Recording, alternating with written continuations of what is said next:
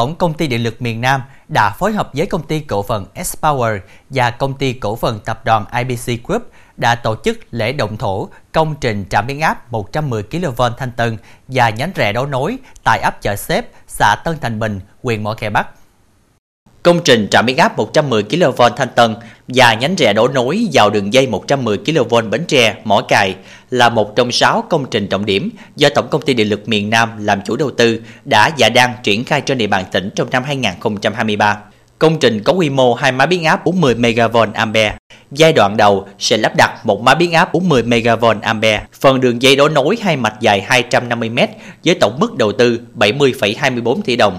Theo dự báo tình hình phát triển của huyện Mỏ Cày Bắc đến cuối năm 2023, tổng nhu cầu phụ tải là khoảng 26W với mức tăng trưởng tải hàng năm 10,65%, dự báo phụ tải của huyện đến năm 2025 lên 30,3 MW và trong thời gian tới, cụm công nghiệp Tân Thành Bình được quy hoạch với diện tích 75 ha tương đương phụ tải khoảng 12 MW và quy hoạch cụm công nghiệp Hòa Lộc với diện tích 70 ha tương đương 10 MW Đồng thời, các khu hành chánh của huyện đã hình thành và tiến tới xây dựng đô thị Phước Mỹ Trung, từ đó đòi hỏi nhu cầu phụ tải rất cao. Theo đó, công trình trạm biến áp 110 kV Thanh Tân và đường dây đấu nối được đưa vào vận hành sẽ cung cấp điện ổn định cho cụm công nghiệp Tân Thành Bình và phụ tải lân cận thuộc huyện Mỏ Khe Bắc, đáp ứng kịp thời nhu cầu phụ tải ngày càng cao, góp phần tăng cường liên kết lưới điện, giảm tổn thất điện năng, nâng cao độ ổn định và tin cậy trong việc cung cấp điện liên tục. Bên cạnh đó, công trình còn góp phần quan trọng tạo động lực thúc đẩy phát triển kinh tế xã hội